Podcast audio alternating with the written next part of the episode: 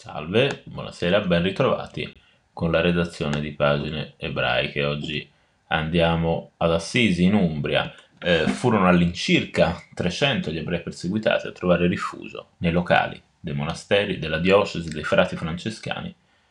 e in alcune parrocchie, nessun caso di delazione in tutta la città, a testimonianza di un impegno che fu corale, eh, tante volte ne abbiamo parlato anche su pagine ebraiche, evidenziando il contributo, il ruolo di alcune eh, figure fondamentali in questa rete di assistenza clandestina, eh, solennizzata in passato anche con il conferimento del titolo di giusto tra le nazioni ad alcuni di essi. A celebrare questa pagina di solidarietà diffusa un nuovo riconoscimento, il titolo di casa di vita conferito non a un singolo edificio come solitamente avviene, ma all'intera Assisi, dalla fondazione che porta il nome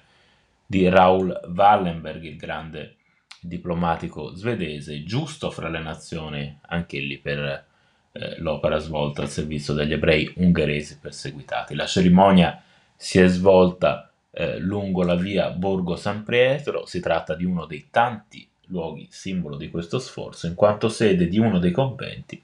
che nel momento del bisogno non esitarono ad aprire le porte, eh, c'erano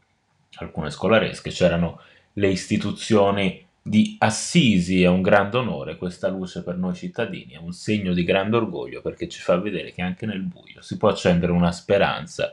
le parole eh, della prima cittadina, della sindaca Stefania Proietti, tra i partecipanti anche il vescovo Domenico Sorrentino, la vicepresidente della Fondazione Wallenberg Silvia Costantini e Marina Rosati, ideatrice e responsabile del Museo della Memoria Assisi 1943-1944. Nel corso dell'evento,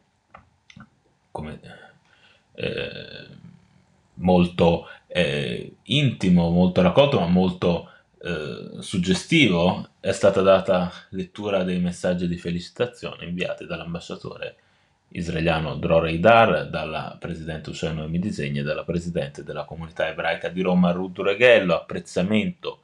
e gratitudine nei loro eh, messaggi nei confronti di una realtà dove, ha ricordato Rosati, sulla morte ha prevalso la vita. Grazie per essere stati con noi.